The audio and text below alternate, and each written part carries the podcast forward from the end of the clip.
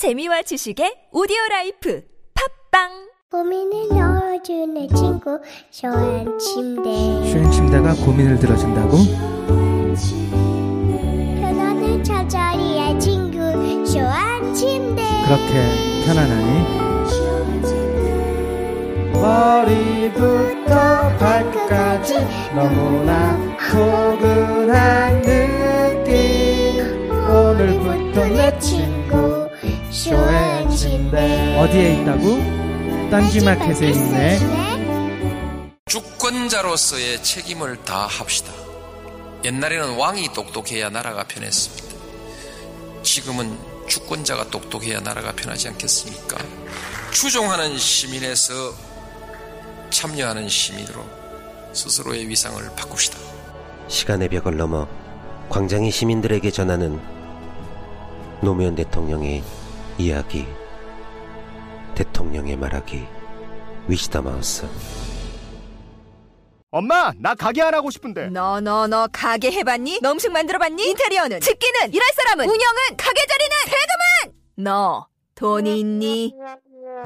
나는 요술램프 몬스터 셰프다. 네가 오라는 모든 것을 들어주마. 맛집의 맛을 똑같이 만들어주실 수 있어요? 맛뿐만 아니라 돈과 청음의 모든 비법을 알려주겠노라. 야하! 이젠 걱정 고민 끝. 네이버 검색창에 몬스터 셰프라고 쳐주세요. 상담문의 공이 사오팔 팔팔삼팔. 몬스터 셰프. 엄마, 가글 했는데 입에서 뭐가 나왔어. 어, 그거 올리덴탈 체크 가글이라 그런겨.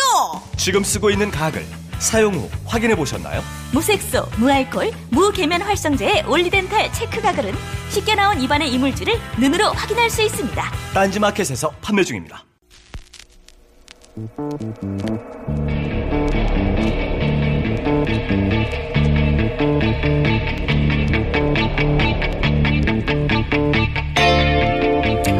안녕하세요. 공장장 권한대행입니다. 오늘 이천십칠년 일월 십일일은 수요일입니다. 오늘 아침 무척 춥습니다. 지금 보니 서울 지역 기온이 영하 팔도군요. 오늘 정오에도 일본 대사관 앞에는 위안부 할머니들이 모이실 겁니다. 천구백구십이년 일월 팔일 시작한 수요 집회가 천이백육십오번째를 맞는 겁니다. 이십만 소녀들이 끌려갔습니다. 그중 삼분의 이가량은 전쟁터에서 목숨을 잃었다고 합니다. 이제 서른아홉 분이 계십니다. 우리 헌법은 다시는 그런 일이 되풀이되지 않아야 한다는 약속으로 인간의 존엄과 가치를 가장 중요한 원칙으로 삼았습니다. 그 무엇과도 바꿀 수 없는 대한민국 전체의 합의입니다. 소녀상은 인간의 존엄과 같이 그 자체입니다. 할머님들을 영원히 잊지 않기 위한 약속입니다. 날이 무척 사납습니다. 할머님들 꼭 건강하셔야 합니다. 악마 변호사의 짧은 생각, 양지열이었습니다.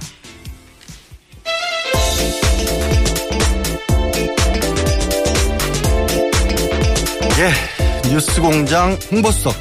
이 정도는 알아, 알아야 할 아침 뉴스 이알유 시사인. 예, 김은지입니다. 예, 안녕하세요. 예, 안녕하세요. 예, 추운데 나오시느라 고생하셨죠. 예, 다들 저 엄청 춥네요, 진짜. 예. 그러게요. 올겨울 들어서 좀 제법 쌀쌀하고 사나운 날씨가 온 것 같습니다. 건강 조심하시고요. 음, 오늘 뉴스 전해주세요. 예, 어제 이 헌법재판소에서 박 대통령이 드디어 이 일곱 시간에 관련된 내용들을요, 이 성명했다, 그러니까 답변을 했다라고 할 수 있는데요. 이 구체적인 내용이 나온 것은 이번이 처음입니다. 예. 이 박 대통령이 어제 이 세월호 참사 당일 일곱 시간 행적에 대해서 이 열여섯 쪽 답변서를 냈는데요. 여기에는 이 보고서를 받고 검토했다라는 음. 내용이 대부분입니다. 음. 이제 그러니까 그날따라 컨디션이 안 좋아서 관저집무실 근무를 마음먹었다라는 거고요. 그리고 배가 완전히 뒤집혀 가라앉은 사진을 보고받은 뒤에도 이 네 시간 가까이 관저를 벗어나지 않고 보고서를 검토했다, 이렇게 밝힌 겁니다. 그러니까 구체적인 사실이 처음 나왔다라고 소개는 하시셨는데 네. 구체적인 사실이 없어요, 그렇죠? 네, 뭐 이 낸 게 열여섯 쪽이고요. 거기에 타임 테이블로 뭐 이렇게 쪼개서 내긴 했지만요. 사실은 이미 알고 있거나 네. 혹은 뭐 알려졌던 내용들이긴 합니다. 그리고 처음 보면 청와대에 무장 투입이 있을까봐 이거를 뭐 관저 같은 것을 알려주면 안 된다 이런 얘기를 하고 있는데. 뭔가 거기에 대해서 뭐 걱정이 굉장히 많은가 봐요. 근데 실제로 관저 사진 같은 경우가 뭐 노무현 전 대통령 당시라든가 이명박 전 대통령 당시에도 다 나왔었거든요. 이미. 예, 그렇죠. 그것도 못 알려주겠다는 거고, 제가 이 답변서를 보면서 가장 인상 깊었던 거는 뭐라고 해야 될까, 저기 다 보고만 받는 사람인 것 같아요. 그렇죠. 네. 네, 보고받았다, 보고받았다. 그런 네. 내용이 주로 대통령이 있습니다. 대통령이 할 일을 했느냐, 헌법재판소에서는 무엇을 했느냐라고 물어봤는데 나는 보고를 받았다. 네. 그게 대통령의 역할이다라고 그동안 일을 해왔던 게 아닌가. 그렇기 때문에 그 중요한 시간에도 그 정도밖에는 하지 않았던가라는 거고, 또 나왔던 게 정말 궁금해하는 게 이게 도대체 그 긴 시간 동안 무슨 보고를 어떻게 받았길래 상황인식이 제대로 안 돼 있었나라는 부분이었는데, 글쎄 다른 것보다도 관저 집무실 이런 얘기도 많이 나오긴 했는데 최소한 다 인정을 하더라도 그러면 정말 긴급한 상황이니까 세 시부터 이제 가야겠다. 네. 뭐 가야겠다 해서 두 시간이나 걸렸다는 것도 이상하지만 그 두 시간 동안 티비는 볼 수 있었을 거 아니에요. 예, 그렇죠. 뭐 상식적으로 생각하면 그런데요. 이 뭐 이 피청구인, 그러니까 대통령 이 변호인 쪽에서 밝힌 바에 따르면요, 거기에는 티비가 없었다라는 겁니다. 그렇기 때문에 이 티비로서 상황을 파악하진 않았다. 그러면서 비서진들이 별도의 사무 공간이 있었고 거기에 텔레비가 있기 때문에 중요한 내용이 보도되면 이 직접 혹은 전화나 쪽지 메모로 보고하는 경우가 있었다. 뭐 이렇게 아니, 밝힙니다. 비서진들이 상황을 보고한다는 게 그 시각이 온 국민들이 세월호가 거꾸로 넘어가는 모습을, 물에 그렇죠. 잠기는 모습을 보면서 정말 안타까워하고 발을 둥둥 구르고 있었는데, 그럼 그 비서진들은 한 번쯤 오셔, 와서 대통령님 이것 좀 보세요, 이 말도 못했던 거예요? 그러니까요. 이게 실제로 사실 눈으로 보면 보는 충격이 굉장히 크거든요. 이것이 얼마나 심각한 상황인지 알 수 있는 거고. 그리고 아침 아홉 시 십오 분부터 사실 이 와이티엔 보도가 나왔습니다. 예. 이제 그렇게 따지면 뭐 세 시, 다섯 시 이전까지도 충분히 앞으로 당겨서도 그 상황을 볼 수 있었을 것 같은데. 참, 예. 한가, 저, 김 기자님 그때 현장에 계셨다고 잠깐 얘기를 한 것 같은데. 예, 그렇습니다. 저도 그날 보도를 보고 처음에는 뭐 전원구조 이런 이야기들이 나와서 음. 안심을 하다가 예. 상황이 점심때부터 심상치 않다라는 걸 깨닫고 급하게 진도로 내려가서요. 그렇지만 서울에서 진도까지 가는데 시간이 꽤 걸리잖아요. 그렇죠. 그래서 그때 한 여섯 시, 다섯 시 정도에 도착을 했던 것 같은데요. 그때 이미 뭐 뱃머리는, 뱃머리밖에 남아있지 않았던 상황이고요. 음. 이, 이 물 밖에는요. 서울에서 진도까지 갈 때 꽤 뭐 남아 시간이 걸렸다라고 하셨는데 청와대 관저에서 중대본까지 가는데도 시간이 꽤 걸렸었습니다. 하여튼 어제 그리고 인상적이었던 답변서의 그 표현들에 보면 관저 집무실이라는 얘기가 계속 나오는데 네. 그 관저 집무실에 관해서는 저 저희가 그 전문가분, 그 관저 집무실에 대해서 잘 아시는 분의 인터뷰를 준비하고 있습니다. 나중에 들려드리기로, 들려드리기로 하고요. 다음 두 번째 뉴스는 뭐죠? 예, 이와 관련해서 박 대통령에 대한 또 해명이 하나 더 나온 건데요. 이 세월호가 물에 완전히 잠긴 참사 당일 오후에 이 학생들이 구명조끼 입었다는데 그렇게 발견하기 힘드냐. 네. 이렇게 말해서 굉장히 많은 사람들의. 지금까지도 충격을 주고 충격을, 있는 그렇죠. 발언이죠. 예, 이에 대해서 이 해명을 한 건데요. 이 배가 일부 침몰해서 선실 안에 침수됐더라도 학생들이 구명조끼를 입고 있으니 물에 떠 있을 것이므로 이 특공대가 투입해서 발견할 수 있지 않았냐라는 취지의 질문이었다라는 겁니다. 배 안에 예. 엄청나게 넓은 공간이 있고 그게 배 안에 무슨 수영장처럼 이렇게 만들어져가지고 구명조끼를 입은 채 그 안에서 학생들이 떠 있었다라는 얘기인 거예요, 그게? 그렇게 들리는데요. 이게 좀 황당한 상황 인식일 수밖에 없습니다. 왜냐하면 이런 이야기를 오후 다섯 시 십오 분 정도에 이 중대본에 가서 하거든요. 그렇죠. 그게 티비 중계가 그대로 됐었고 예. 지금까지도 가장 도대체 이건 상황 인식이 안 됐던 게 아니냐라는 생각을 할 수밖에 없는 거였는데 그게 왜곡됐다라는 거잖아요. 전체 취지에는 그런 게 아니었는데 그 부분만 따가지고 마치 악마의 편집 이런 것처럼 자꾸 언론에서 문제제기를 한다. 그거에 대해서 설명이었던 거잖아요. 지금 말씀하신 게. 예, 뭐 하지만 그때 말씀처럼 생방송으로 대부분 국민들이 그 전체의 워딩들을 봤었고 그렇기 때문에 이게 마치 이제 의도적인 왜곡이나 악의적인 편집이라고 볼 수 있을까라는 생각이 좀 듭니다. 자, 언론인의 한 사람으로서 해명이 됐어요? 글쎄요. 그게 열한 시 반에 이미 뱃머리가 완전히 물속에 잠겼거든요. 그렇죠. 그 상식적으로 생각을 해보더라도요. 그 뱃머리가 빼고 다 잠겨있는 상황에서 그 안에서 수영장처럼 아이들이 구명조끼를 입고 구조를 기다릴 수 있다라는 상황인식이라고 한다면요. 글쎄요. 좀 끔찍합니다. 정말로 그렇게 생각을 했더라면 그것도 문제네요. 사실은. 예. 알겠습니다. 네.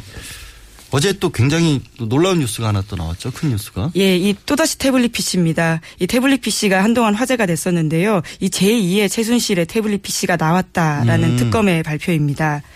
이것을요, 이 장시호 씨, 그러니까 최순실 씨 조카가요, 이것을 검찰에, 이 특검에 제출한 건데요. 이 태블릿 피씨 안에는 이 삼성과 관련된 많은 자료들이 있다고 합니다. 네. 그렇기 때문에 최순실 씨와 관련된 뇌물죄 혐의가 더더욱 이 밝혀질 수 있는 단서들이 마련된 거죠. 그러니까 이 태블릿 피씨는 이천십오 년 칠월부터 십이월경까지 썼다라는 거지 않습니까?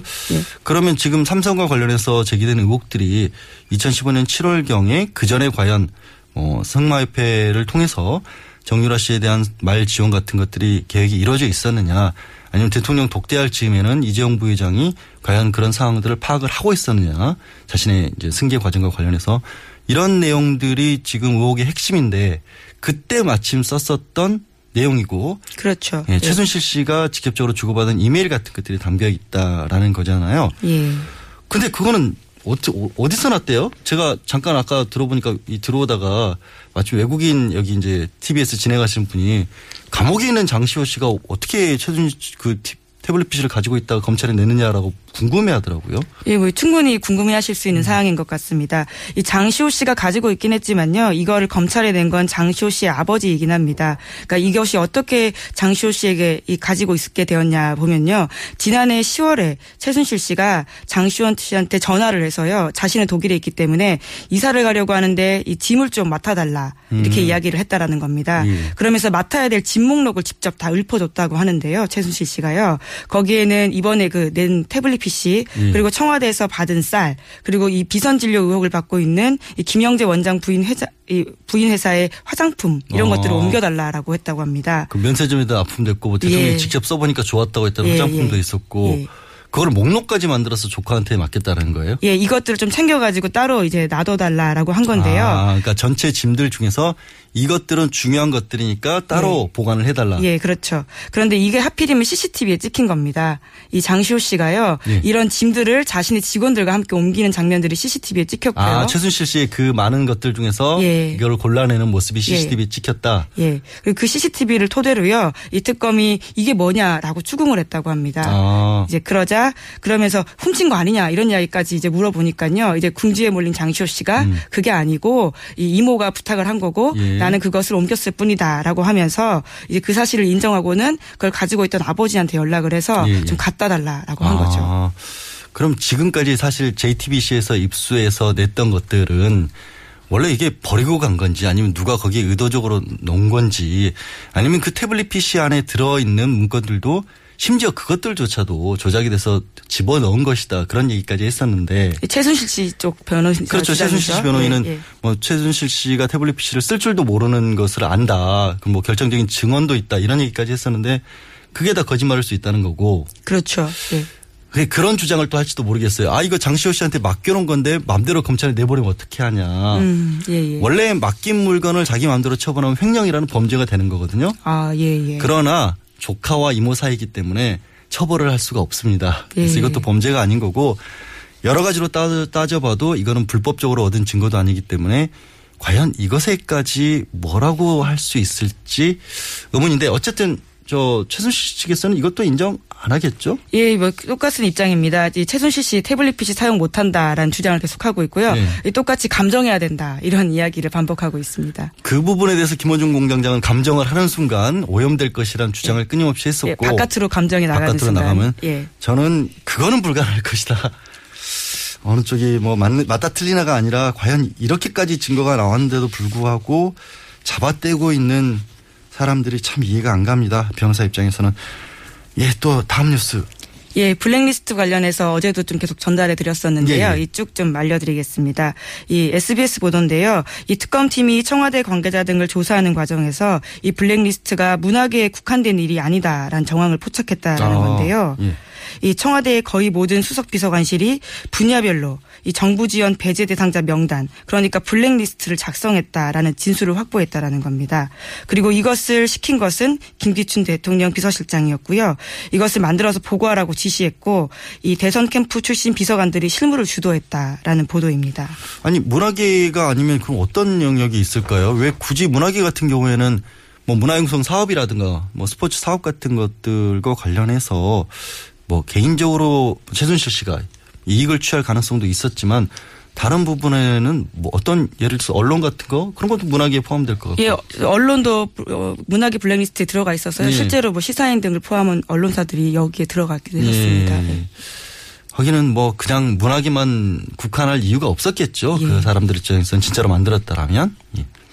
네, 뭐, 참, 뭐, 오만 대 다 만들었다고 하는 게 이게 정말 놀라운 일이긴 한데요. 음. 뭐, 지금까지 해왔던 행태를 본다면 문학에만 뭐, 국한되진 않았을 수도 있겠다라는 음. 생각이 드는 것도 사실입니다. 음. 그리고 이게, 근데, 최순실도 보고를 받았다면서요?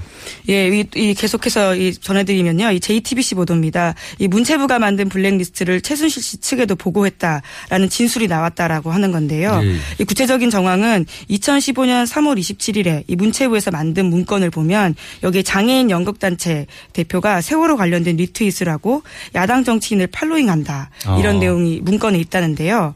이 해당 문건의 작성자는 문체부 장관의 정책보좌관인 최아무개 씨라고 합니다. 예, 예. 근데 이 사람이 이 검찰 조사에서 그 해당 문건을 이 최순실 씨 측근이었던 고용태 씨에게 전달했고 이 고용태 씨는 자신이 그것을 요약해서 음. 최순실 씨에게 보고했다 이렇게 말했다는 겁니다. 고용태 씨가 그런데도 중간 관여를 했었고 아니 블랙리스트를 최순실 씨가 보고를 받은 것도 이상하지만 장애인 연극단체 지원을 끊어버리면 그분들은 뭘로 어떻게 생존을 하라는 거죠? 생존권 자체를 위협한 거잖아요, 그건. 그렇죠, 예. 아, 참, 문화융성을 하는 게 아니라 문화, 문화 자체를 말살을 시킨 거죠, 사실은. 그 다양성이라는 부분들을 가장 존중받아야 될 다양성이 있는 게 문화계고, 그게 사람이 밥만 먹고 사는 게 아니라 정말로 기본적인 어떤 생기가 추구된 다음에, 만족된 다음에 그 추구할 가장 큰 가치들이 문화에서 나오는 것이고, 그게 대한민국이라는 데 가장 큰 경쟁력이 될 수도 있다라는 게 본인들이 주장했던 거잖아요. 문화융성 그렇죠. 사업이라는 게. 예, 뭐 창조경제, 문화융성. 예.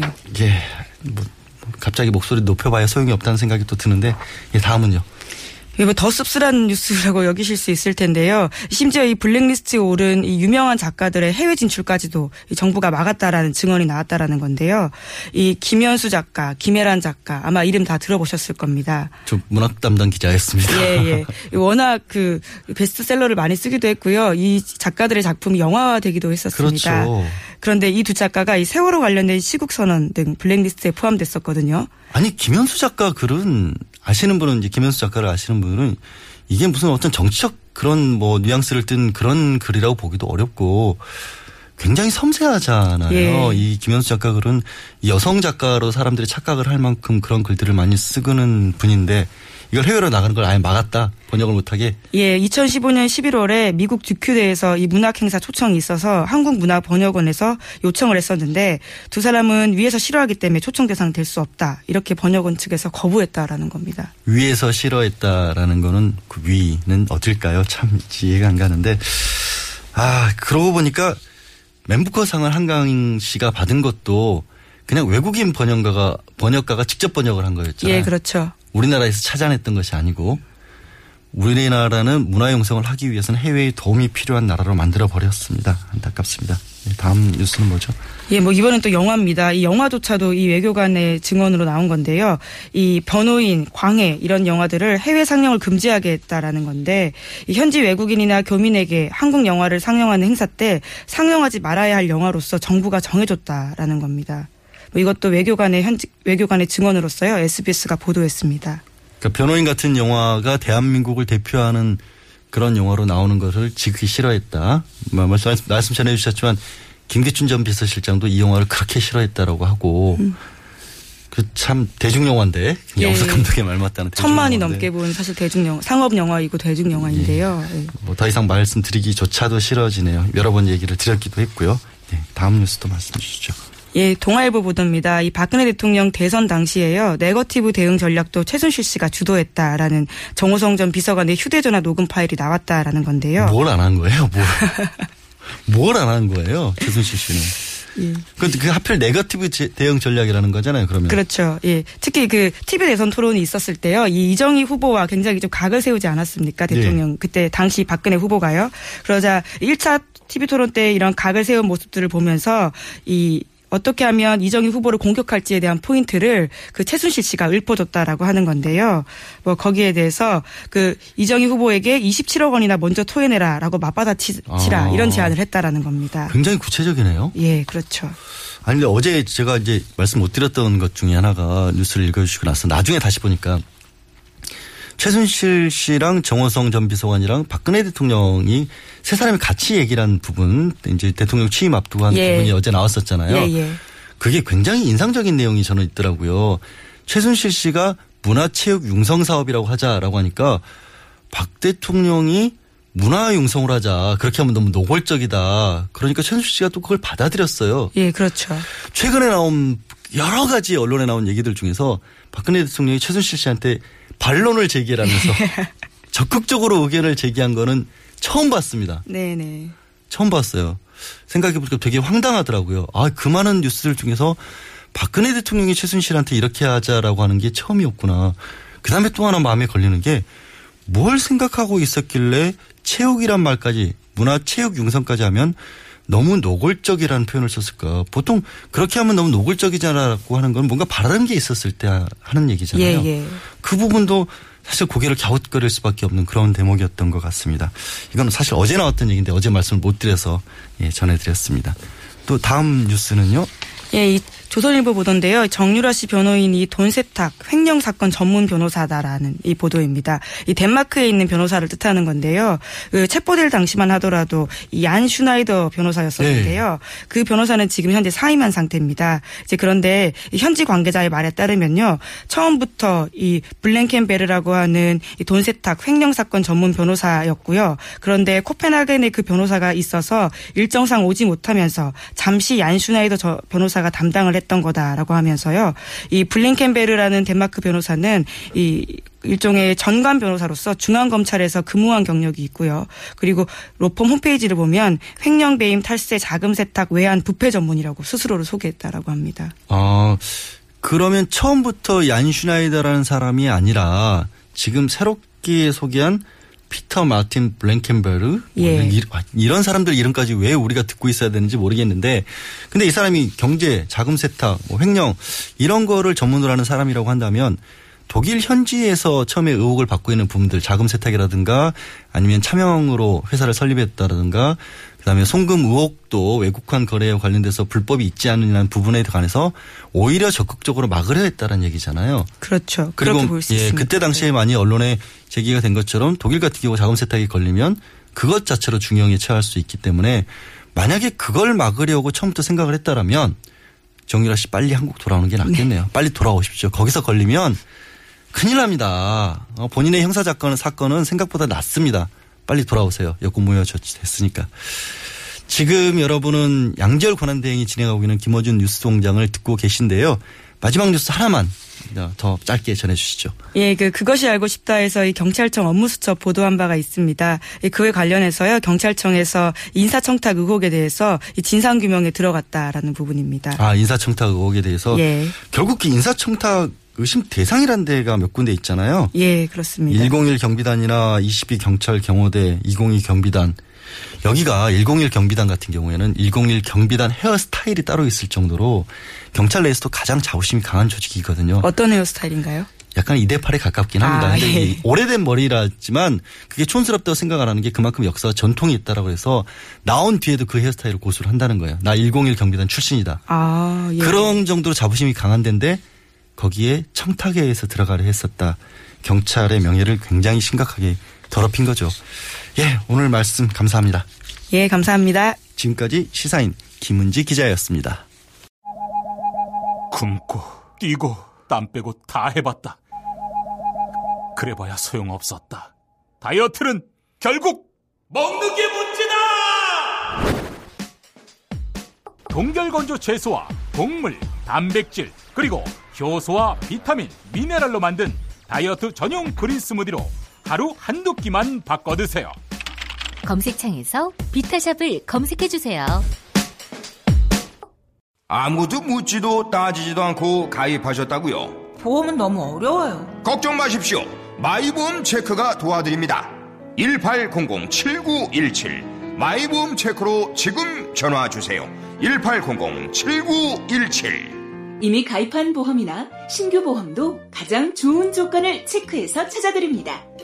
인터넷 한글 주소 마이보험 닷 컴 또는 카카오톡에서 아이디 검색 마이보험을 친구 추가하여 상담하실 수 있습니다. 여성 여러분, 골반이 삐딱하면 허리가 아파요. 아, 아랫배가 나와요. 골반이 바로서야 건강도 아름다움도 바로섭니다. 바디로직을 입으세요. 토크밴드의 입체적인 탄력이 틀어진 골반을 바로잡습니다. 간편하고 확실한 골반 교정 타이즈 바디로직. 삐딱한 남성 골반에도 역시 바디로직. 바디로직의 효과를 못 느끼셨다면 백 퍼센트 환불해드립니다. 자세한 환불 조건은 홈페이지를 참조하세요.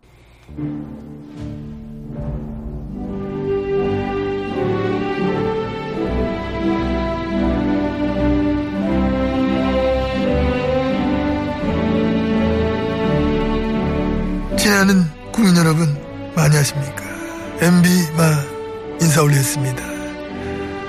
국민 여러분, 저는 오늘 이 자리에서 중대 발표를 하려고 합니다. 이제 뉴스공장은 새로 태어났습니다. 바로 김어준이 없는 뉴스공장. 맞습니다. 김어준이 이제 없어도 된다. 필요가 없다. 저는 그런 마 확신을 마 이번에 갖게 됐습니다. 그 얼마 없어 잘 돌아가, 잘 돌아, 더 잘 돌아가, 팍팍 돌아가. 없으니까 더 나아.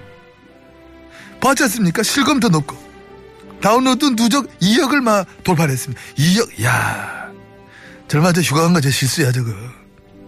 아무튼 이것으로 우리는 진정 새로운 사실을 마 알게 됐다. 그런 저는 확신을 마 가지고 있는 겁니다. 그것은 무엇이냐? 그것은 바로 이 뉴스 공장은 김어준이 때문에 돌아간 게 아니다. 그럼 누구 덕에 돌아갔냐? 바로 이 엠비 덕분에 돌아간 것이다. 아, 고맙습니다. 고맙습니다. 역시 내가 있어야 뭐가 돼야 됩니다, 이게. 응? 응? 이 사람아, 엠비 뉴스 공장 바꿔볼까, 이거를? 바꿔볼까, 그냥? 사실 공장하면 엠비인데, 뭐, 뭐 뚝딱뚝 만들 금방 하는데, 응? 바꾸자, 이번에. 어땠노? 정갱의.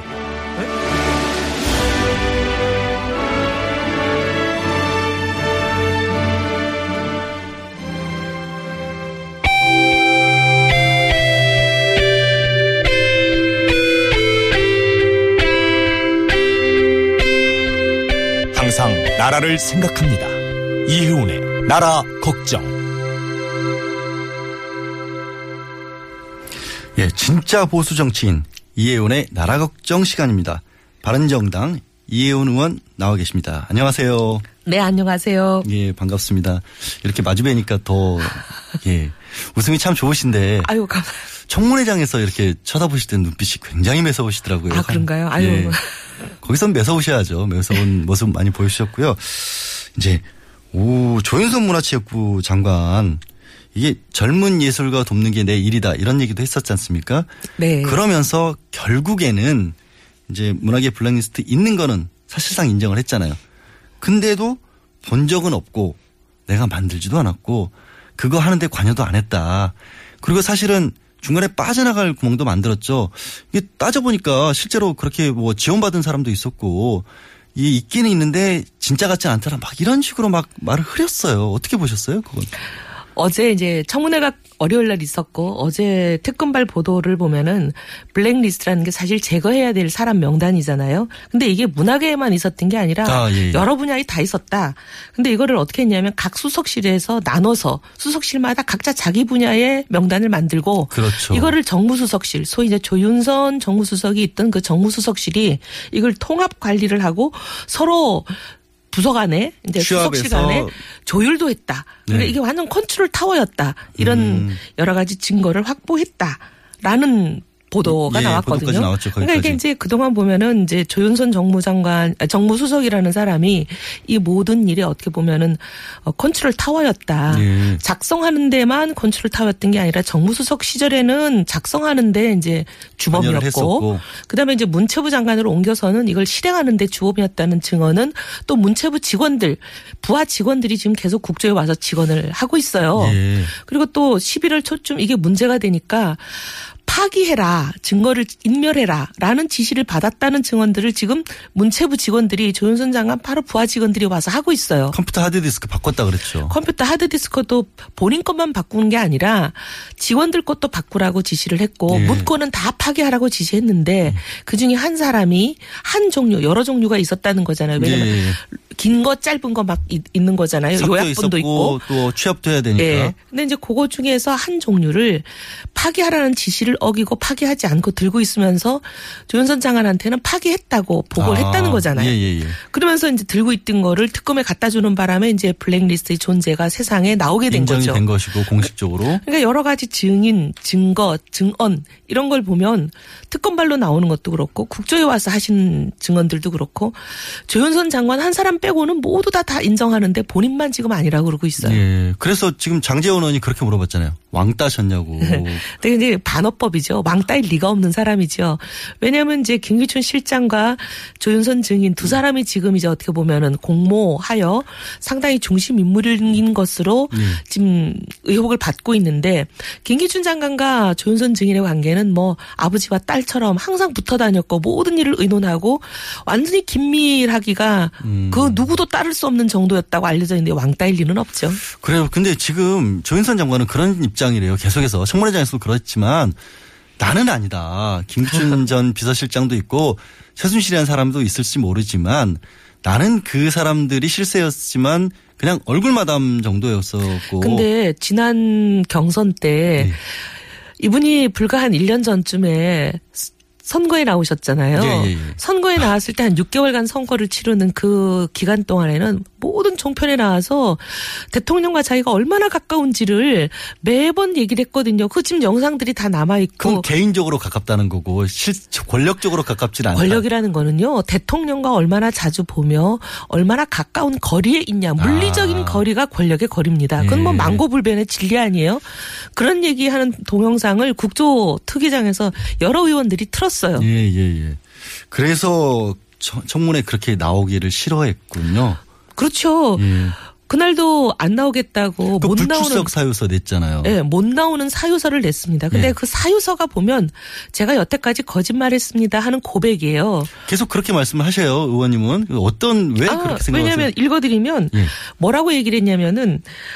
이제 읽어드리면 굉장히 복잡한 네. 얘기가 돼 있어요. 이제 만일 과거와 동일한 많이 들어가 있어서. 네, 뭐 굉장히 복잡한데 그냥 이걸 요약해드리면 이번 청문회에 나와가지고 옛날에 했던 진술을 그대로 하면 위증죄에 걸리기 때문에 못 나오고 예. 과거에 했던 진술을 바꾸게 되면 옛날 진술이 위증이 되기 때문에 못 나온다 이렇게 쓴 거예요. 저도 그 얘기를 몇 번 읽어봤거든요. 네. 도대체 이게 뭔 소린가. 그 얘기는 그러니까 제가 보면은 이 출석 사유서를 어떻게 보면은 법률적으로는 잘 쓴 네. 사유서일지 모르겠지만 정치적으로나 우리 사회의 상식적으로 보면 자기 죽을 일을 한 거죠. 어. 왜냐하면 어쨌든 간에 나와서 진술을 바꿔도 위증이 되고 예. 안 바꿔도 위증이 되기 때문에 나는 위증죄로 처벌받을까 봐 못 나온다 이렇게 얘기한 거잖아요. 어쨌든 걸린다라는 거죠. 이렇게 네. 가든 저렇게 이렇게 가든. 이렇게 해도 위증이고 저렇게 해도 위증이고. 한 번은 두 번 하는 거고 한 번은 한 번 하는 거고. 네네. 어쨌든 위증이라는 거죠. 그러니까 지금까지 위증을 했다는 것 스스로 고백한 거잖아요. 음. 그러니 이게. 참 기가 막힌 일입니다. 혹시 그렇게 지적하는 부분에 대해서 의원님처럼 의원처럼 해석하는 거에 대해서 조윤선 장관이 다른 해명 나온 거 없었어요. 없었어요. 그 이유로? 예, 예 어. 없었어요. 그럼 청문회 나와서도 여전히 그러면 어쨌든 이게 있었다라고 자기도 인지는 했다. 라는 사실까지 인정을 했으면 이제 위증이 아니라고 아니게 되네요. 아니 아니요. 그게 아니죠. 그거는 과거에 자기가 본 적도 없고 존재하는 사실조차도 인지하지 못했다고 몇 달 동안 해온 그 말이 수많은 말들이 다 위증이 된 다 거죠. 다 거짓말이 된 거다. 일단 그날 한 말로 자기가 보고를 받았다.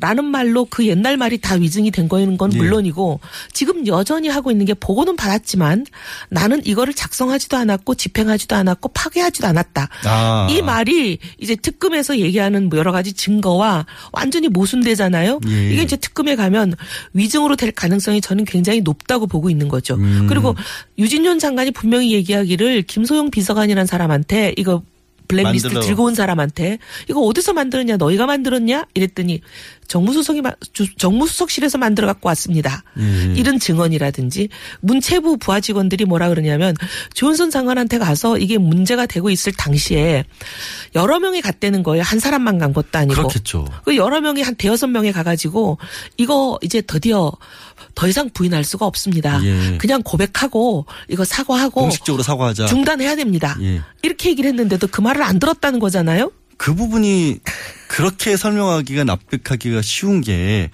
공무원들이 고위직 공무원들이 장관도 모르게 그런 일들을 만들다가 할 수가 없어요. 할 나중에 수가 걸리면 없어요. 자기가 다, 다 감옥 가야 되는데, 되는데. 절대로 안 그래요. 특히 공무원들을 폄하하는 것처럼 들릴까 봐 굉장히 죄송한데 절대로 대담한 일을 하시는 분들이 아니에요. 그러니까 폄하하는 게 아니라 그분들은 그렇게 하셔야 되는 거예요. 원래 네. 일 자체가 내가 상급자의 지시도 없이 그런 일들을 불법적인 일을 해버린다는 것은 그게 오히려 있어서는 안 되는 일들이고. 그리고 오히려 모든 일을 하지 못하는 일에 대한 변명을 늘 지시가 없다. 네. 뭐 규정이 안 된다. 이런 걸로만 되는 분들이거든요. 오히려 안 하려고 하는 그렇죠. 분들이지. 새로운 일들을 뭔가를 만들게 되면 뭔가 문제가 발생할 수 있기 때문에 그런 소지를 줄이는 분인데. 맞습니다. 아까 이제 특검 나가야 된다 이렇게 말씀하셨는데. 네. 지금 장관이잖아요. 네. 현직 장관 그대로 그냥 특검 가는 건가요? 아우, 말이 안 되죠. 말이 대한민국. 안 이게 뭐가 되겠습니까? 현직 장관이 지금 보면 이제 피의자 혐의를 받는 거잖아요. 예. 피의자라는 건 범죄자란 뜻이잖아요. 범죄자 혐의를 받고 검찰에 나가는 이런 일을 만들면 안 되죠. 그리고 또 장관이라는 어떻게 보면 신분이 받는 대우, 그다음에 각종 프리미엄 이걸 가지고 본인이 이제 범죄인 조사를 받는 데에서 특혜를 누리려고 하는데 그걸 방패막이로 쓰려고 하는데 대한민국 장관직을 그렇게 쓰면 안 되죠. 근데 지금 전 장관은 구속이 됐잖아요. 김정덕 전 장관. 네네네. 전 장관도 구속이 된 상황이 현 장관이라고 뭐가 달라질 수 있을까요? 그러면 달라지면 안 되죠. 특검이 저는 그렇게 하지 않았으면 좋겠고요. 그런데 예. 지금 조윤선 장관이 굳이 그날도 국정원들이 저 한 사람을 제외하고 모든 거의 모든 사람이 해임 건의안 내겠다. 예. 또는 지금 당장 이 자리에서 사퇴해라. 이렇게 압박을 하루 종일 하는데도 끝까지 그 말에 자기는 남아서 이 일을 자기가 마무리 잘하겠다. 이렇게 얘기를 음. 하는 거예요. 이 중대한 사태를 마무리를 문체부 장관으로서 해야 되기 때문에 옷을 벗을 수가 없다. 근데 그런. 범죄자한테 가게를 맡기면 되겠어요? 안 되죠. 그리고 이 블랙리스트가 왜 중요하냐면 예. 문체부라는 것은 문화체육을 융성발전시키는 책임을 가지고 있는 부서잖아요. 네. 장관은 그 일을 해야 될 진두지휘해야 될 장본인이고. 그런데 네. 블랙리스트라는 것은 문화예술을 죽이는 사실 정치에 관여되면 안 되잖아요. 네. 문화예술은. 근데 이제 정치적인 시각으로 네, 네 편이나 내 편이를 갈라가지고 내 편이 아닌 사람 다른 편은 완전히 그냥 제거하고 죽이고 돈줄을 막고. 그렇죠. 다른 거잖아요. 무엇보다도 다양성을 존중해주고 오히려 키워야 되는 게 문화계인데. 오히려 문화를 했다. 말살하는 일인데 그 문화를 말살하는 일에 주범이라는 지금 의혹을 받고 있는 예. 사람이 문화를 융성하는 자리에 있어야 되겠습니까? 예, 그렇죠. 자격이 없는 거죠. 의원님을 위해서 아까 잠깐 범죄자라는 표현을 쓰신 거는 음. 범죄자라는 의혹을 받고 있는으로 네. 제가 바꾸겠습니다. 네. 예, 여러분께서는 양재열 권한대행이 진행하는 김호진의 뉴스공장을 듣고 계십니다. 잠깐 숨 돌리시고 계셔서 그 사이에 제가 질문을 던지겠습니다. 청문회에서 네. 참 고소장 받으셨어요? 고소장. 아, 네. 아니요. 아직도 안 왔어요? 아, 아직은 안 왔는데요. 예. 예. 아니, 조윤선 장관이 분명히 청문회 나와서도 음. 법적 조치에서 고소장 집어넣었다라고 얘기를 했거든요. 그것도 어, 거짓말인가? 모르겠어요. 근데 저는 고소하기를 바라는 게 예. 고소를 해야 검찰이 수사합니다. 예. 수사해야 될 중대한 사안이라고 생각하거든요. 예. 왜냐하면 지금 보면 최순실 씨 개인의 이권에 방해가 되는 사람들까지 블랙리스트에 포함됐다고 여러 가지 진술도 나오고 여러 가지 증거물들이 나오잖아요. 특검발로. 그러면 이게 문화예술을 완전히 말살시키는데 이런 리스트가 개인의 사욕, 사리 사욕을 취하는 하나의 수단으로 국가 권력이 동원이 돼서 이 모든 일들을 한 거잖아요. 그게 참 저도 정말 이해가 안 가는 부분이에요. 네. 아니 정말로 정말로 정말로 잘못된 생각이라고 할지라도 그 어떤 정치적인 이유 때문에라도 그것도 큰일이지만 네. 그게 어떻게 이익이랑 연결이 된다라는 그러니까 거예요. 뭐 그게 본인이 하고 싶어하는 이권에 방해가 될 만한 사람들을 뭐 블랙리스트에 넣었다는 거니까. 예. 근데 만약에 이게 이제 사실인지 아닌지, 물론 지금 특검발로 여러 가지 증거가 보도가 되고 있지만, 그거는 그러면 최순실이란 사람이 어떻게 이 배후에서 영향력을 행사했는지가 중요한 거잖아요. 경로, 경위, 배경. 근데 그거는 지금 블랙리스트를 작성하고 집행하고 파기, 증거인멸까지 했다는 의혹의 삼관왕인 조윤선과의 관계가 분명히 규명이 돼야 되는 문제입니다. 그 지금 그 부분은 이제 특검에서 수사를 할 거기 때문에 음. 청문회에서는 따로 안 물어보신 거잖아요. 아니요. 청문회에서도 보면 다른 의원이 물어봤기 때문에 똑같은 질문을 반복해서 하면. 아, 굳이? 예, 왜냐하면 또 국민들이 이 아까운 시간에 똑같은 질문을 반복하냐 예. 막 화를 내실까 봐. 그래도 국민들은 이혜훈 의원 입에서 말씀이 나오시길 또 은근히 기대하시는 분들도 계셨던 것 같은데. 근데 이래요. 제가 십몇 년을 정치를 하면서 네. 수많은 남성 정치인들의 잘못된 부분에 대해서 문제 제기를 십몇 년 동안 했을 때는 아무도 얘기 안 하다가 여성 정치인에 대해서 딱 한마디 십몇 년 만에 한 번 했는데 여자의 아. 적은 여자다. 왜 여자가 여자를 공격하냐. 아. 온갖 언론이 시끄러워요. 그래서 제가 이 참 여성에 대한 시각이 아직까지 우리는 편견을 갖고 있구나. 아, 그런 생각이 들어요. 제가 부끄러워지는 질문을 던진 제가 잘못한 것 같은. 아닙니다. 근데 그 블랙리스트. 오늘 언론 보도에 또 나오면 고영태 씨가 네. 이 장애인 연극단체 지원과 관련해서 이 부분도 블랙리스트에 들어갔기 때문에 지원도 끊어야 된다 이런 얘기를 또 최순실 씨한테 보고를 했다라는 거예요. 지금 보면 이 블랙리스트를 상당히 이제 컨트롤 타워처럼 유지 관리를 했다고 알려진 최철이라는 예. 문체부 장관의 장관 정책 보좌관이라는 이 직함을 가진 사람이 있잖아요. 예. 이 사람이 어떻게 보면 이제 장관의 지시를 받아서 실질적으로 이 블랙리스트를 관리하고 집행하는 일종의 실무 직원 비슷한데 예. 이 사람이 고영태 씨랑 굉장히 가까운 사람이고 고영태 씨의 핸드폰 고, 고영태 씨와 통화한 아. 이 블랙리스트 관련해서 서로 얘기를 하는 그 저기 연락하는 내역이 담겨있는 핸드폰을 지금 압수했다는 거잖아요. 특검이. 그래서 그 핸드폰 내역, 내역에서 블랙리스트 관련해서 고영태 씨랑 이 장관의 정책보좌관이랑 서로 의논하고 얘기하는 부분을 증거로 확보했다는 거잖아요. 그럼 결국에는 그 얘기는 또 조윤선 장관과 최순실의 관계로 굉장히 중요한 거죠. 그래서 이게 규명이 돼야 된다는 거예요. 저는 처음부터. 예. 근데 이제 조 증인은 보면 블랙리스트에 대해서도 존재 자체도 알지 못했다라고 몇 달을 버티다가 드디어 못해서. 우리 이용주 의원님의 십칠 번의 팔 단 고음의 고성 때문에 이제 드디어 그걸 이제 진술을 뒤집었잖아요. 예. 근데 최순실에 대해서도 똑같이 뭐라 그러냐면 본 적도 없고 얘기해 본 적도 없다고 지금 계속. 이 부분은 안 바꿨어요. 절대로. 아 근데 이 부분은 이제 그렇게 십칠, 십칠 번이나 물어보는 팔 단 고음이 없었기 때문인지. 아니 그거라도 좀 이렇게 한번 찔러 이렇게 계속 때려. 그날은 이제 블랙리스트가 초점이었으니까. 아, 아무래도 가장 네, 중요한 이슈였기 때문에. 블랙리스트에 다 집중이 돼 있었죠. 예. 그래서 이 최순실과의 관계는 특검이 밝혀주기를 간절히 바라고 있습니다. 예. 그래야 이 블랙리스트에 대한 의혹이 완전히 밝혀지는 거지 음. 이 부분을 빼고 가면 의혹에 완전 해소는 어려울 것 같아요. 그 특검으로 계속 가야 한다라고만 말씀을 하셨는데 사실 국조특위에서는 청문회도 더 해야 한다고 의결을 했잖아요. 그럼요. 그러니까 그거는 최순실 관련해서는 청문회에서 다시 한번 또 왜냐하면 지금 말씀하신 것처럼 최순실 씨가 블랙리스트에도 관여를 했고 그럼 결국에는 조윤선 장관도 연결돼 있고 그러면 이 부분에 대해서 한번 최순실 씨 안 나오려나? 어쨌든. 최순실 씨는 안 나오겠지만 예. 또 예를 들면 이제 최순실과 조윤선 관의 관계를 예를 들면 알고 있다거나 예.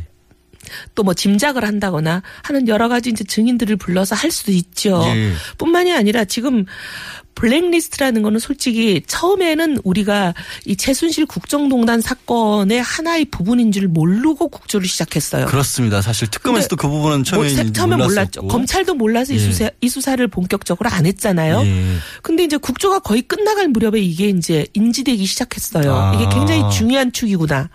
그리고 어떻게 보면 이게 여러 가지 지금 정황들, 증거들이 사실로 인정되기만 하면 대통령 탄핵 사유 중에 굉장히 중요한 사유가 될 수 있는 이거 거죠. 하나만 가지고도 엄청난 일이지 않습니까? 그럼요. 게다가 그 무슨 국정원까지 개입했다는 얘기도 나오고 있고 그럼 어디까지 커질지를 모르는 상황이에요. 그런 의미에서 그러면 저기 원내대표들끼리 합의해 줄까요? 이거? 아, 이게 너무 답답한 게 그래서 저희가 계속 요구를 하는데 이 교섭단체 합의가 없으면 안 교섭단체라는 되잖아요. 게 이제 아시지만 뭐 새누리당, 저희당, 민주당, 예. 그다음에 국민의당 이렇게 네 개잖아요. 국회 안에. 국회는 이런 옛날부터 말이 있습니다. 국회법이라는 게 교섭단체끼리 합의를 해야 안건을 상정하고 예. 표결에도 붙이고 할 수 있거든요.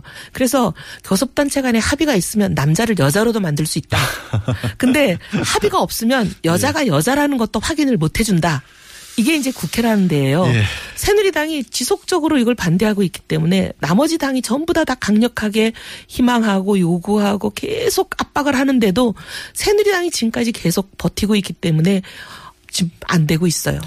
새누리당은 지금 상황에서는 인정을 해주고 아, 다른 것도 아니고 국정조사 특위하자는 거고 같이 일하셨던 분들이 지금 바른정당으로도 나와서 하는 거고 또 어떻게 보면 연관성을 끊기 위해서라도 자신들의 명예회복을 위해서라도 여기는 협조를 해야 하는 게 맞지 않나요?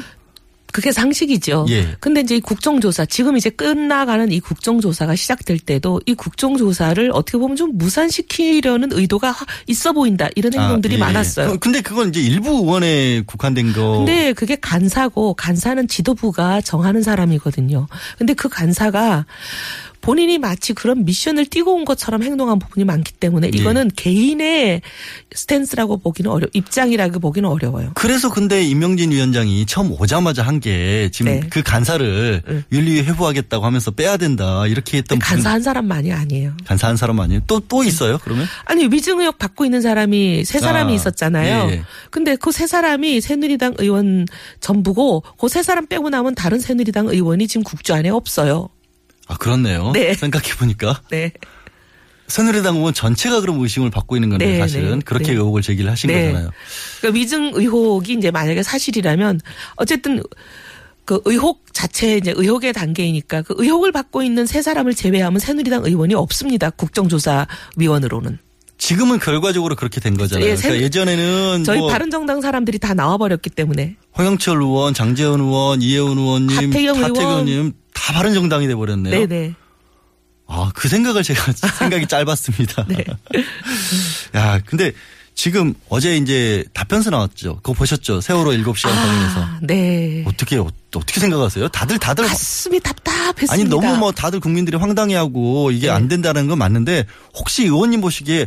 남들과 좀 다르게 야 이건 말도 안 된다라는 그런 거 좀 있었을까요? 아니 뭐 너무 여러 가지인데 다 뭐 사람 생각은 비슷하죠. 네. 지금 우리가 가장 관심을 갖는 게 도대체 세월호 사건을 최초로 안 게 언제냐? 네. 그다음에 배가 침몰해서 학생들이 지금 생명이 구하기가 어렵게 되는 상황이다. 이거를 최초로 침몰 시 를 인지한 시점이 언제냐. 이게 제일 중요한 거잖아요. 그렇습니다. 그리고 그 시점 사이에 대통령이 도대체 무슨 일을 하고 있었냐.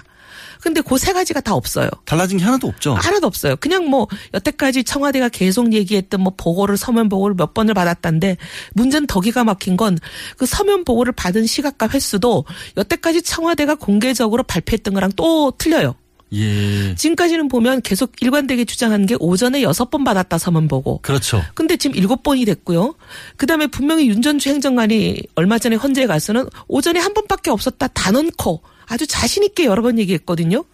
그러니까 이게 윤 전추는 하루 종일 관저에 있었고 대통령 옆에 있었던 사람이고 대통령께 서면 보고가 전달되려면 윤 전추를 통해서만 되게 돼 있는 거잖아요.